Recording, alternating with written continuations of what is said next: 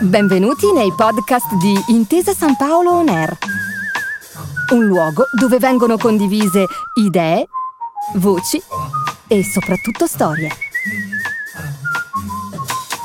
Buon ascolto.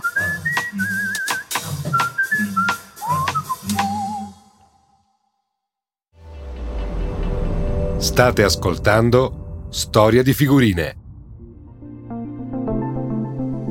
Il calcio è un bene di tutti, di tutti indistintamente, un patrimonio condiviso che ha il potere di emozionare, di sconvolgere e anche di ribaltare i pronostici, mandando la classe operaia in paradiso, sconfiggendo gli squadroni delle grandi metropoli, oppure facendoci appassionare ad una sola ed unica combinazione di colori, quella capace di farci battere il cuore. Un legame forte che si cementa nel senso di appartenenza ad una città, ad una società e a un gruppo di giocatori. La puntata di oggi è dedicata a un gruppo di calciatori che presto o tardi, durante la loro carriera, hanno difeso i colori nerazzurri dell'Internazionale, o più semplicemente l'Inter, come è conosciuta in tutto il mondo. E per questo l'episodio dal titolo Amala.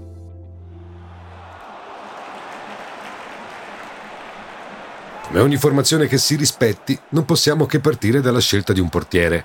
E per rimanere saldi davanti agli 80.000 fedeli che riempiono gli spalti di San Siro, serve un portiere dalle spalle larghe e dalla personalità forte. Non sono pochi i numeri uno della storia degni di essere raccontati. Da Giulio Cesar, il gigante brasiliano con la lacrima facile protagonista del triplete, a Ivano Bordon, detto pallottola per la sua grande reattività. E proprio Bordon guardava con ammirazione il portiere che alla fine ho scelto di raccontarvi.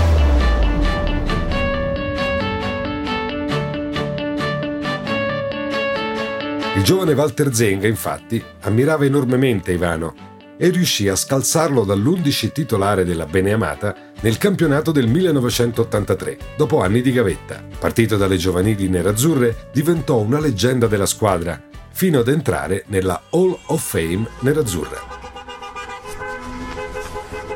Walter fu capace di rivoluzionare il modo di intendere il ruolo, portando una grande esplosività e una forza fisica straordinaria. A corredo di tutto questo, ecco emergere anche una personalità eclettica e una sfrontatezza senza precedenti, che lo resero un vero e proprio personaggio dello sport italiano.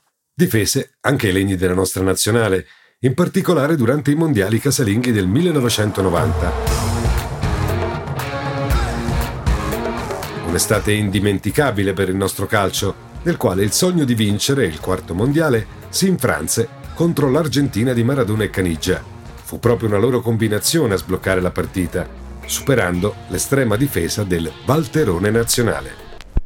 Nella stagione 80-81 tornano gli stranieri nel campionato italiano, uno per squadra è immediatamente corsa al Carneade, con la ricerca del talento giusto che possa dare quel tocco di magia alla squadra.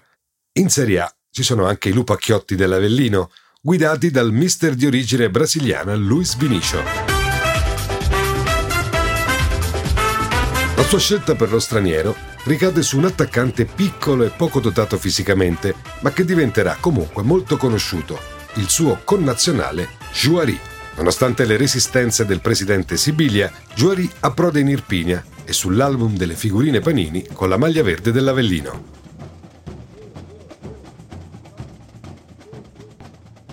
Ed è subito cult. Cinepanettone. Juari diventa un fenomeno di costume grazie alla sua esultanza unica, fatta girando e ballando all'impazzata intorno alla bandierina del calcio d'angolo per festeggiare un gol. Il suo estro e le sue giocate attirano le attenzioni dell'Inter che decide di acquistarlo, soprattutto in ottica di scambi di calciomercato. Ma le vie del calciomercato, si sa, sono misteriose e Joary finirà per restare con i nerazzurri per tutta la stagione.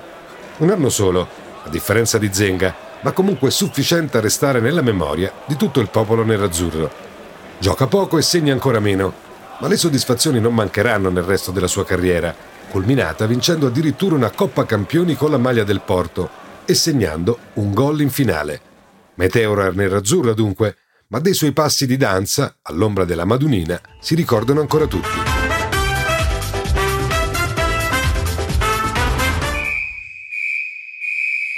Nel fantastico mondo delle figurine panini può succedere di imbattersi nella figurina di un giocatore e poi, anni più tardi, anche in quella di suo figlio.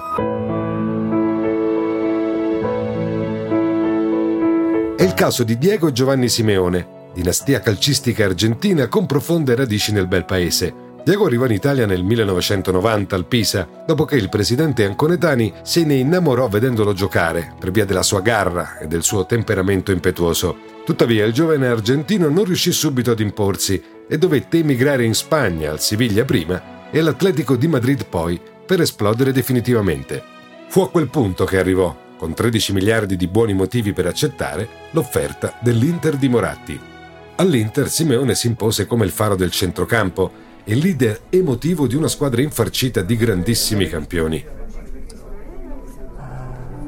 Leggende narrano, per esempio, di come fosse il solo capace di sfidare a muso duro Ronaldo, quello brasiliano, l'originale, quando, per via della sua indole giocosa, usciva eccessivamente dai binari dell'attenzione. Una storia d'amore, quella tra i nerazzurri e il Ciolo, che si interruppe quando il suo cartellino rientrò nello scambio che portò Bobo Vieri dalla Lazio all'Inter, ma che in realtà non si spezzò mai per davvero.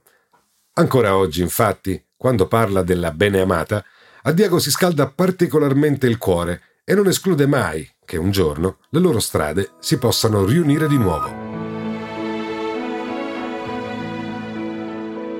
La storia non finisce qui, perché a tenere alto l'onore dei Simeone oggi ci pensa il Ciolito, Giovanni, figlio di Diego, di professione attaccante.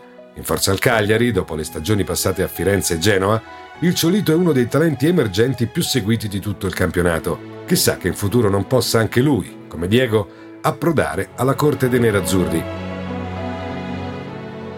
Quindi, un portiere che ha fatto tutte le giovanili nell'Inter, una meteora nerazzurra dall'esultanza iconica, un mediano argentino che è stato il faro della squadra e una giovane promessa che potrebbe avere, chissà, la beneamata nel destino. Cosa manca? Direi un grande allenatore. L'avventura di Roberto Mancini sulla panchina dell'Inter iniziò nell'estate del 2004 con un pareggio in casa del Chievo. Nessuno, forse neppure lui, avrebbe mai immaginato quanto poi fortunato il matrimonio si sarebbe rivelato. Il Roberto Mancini giocatore, fantasista dai piedi vellutati, aveva legato la sua carriera alla Sandoria e alla Lazio, vincendo due campionati, uno per parte, e la bellezza di ben sei Coppe Italia. Passato in panchina, è con l'Inter che è diventato un manager dal carisma e dalla credibilità internazionale. In due diversi cicli con i nerazzurri ha vinto tre campionati e altre due Coppe Italia, meritandosi anche una panchina d'oro, il premio per il miglior allenatore dell'anno. Passato dal Manchester City, Oggi è il mister della nazionale azzurra e il simbolo di un periodo di grande splendore della Milano nerazzurra.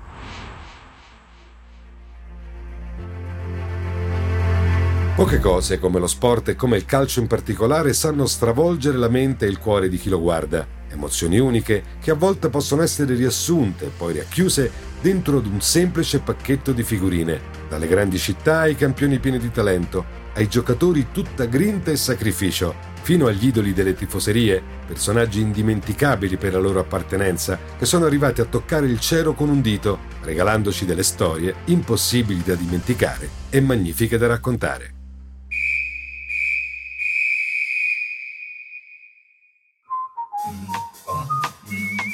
Grazie per aver ascoltato i podcast di Intesa San Paolo On Air.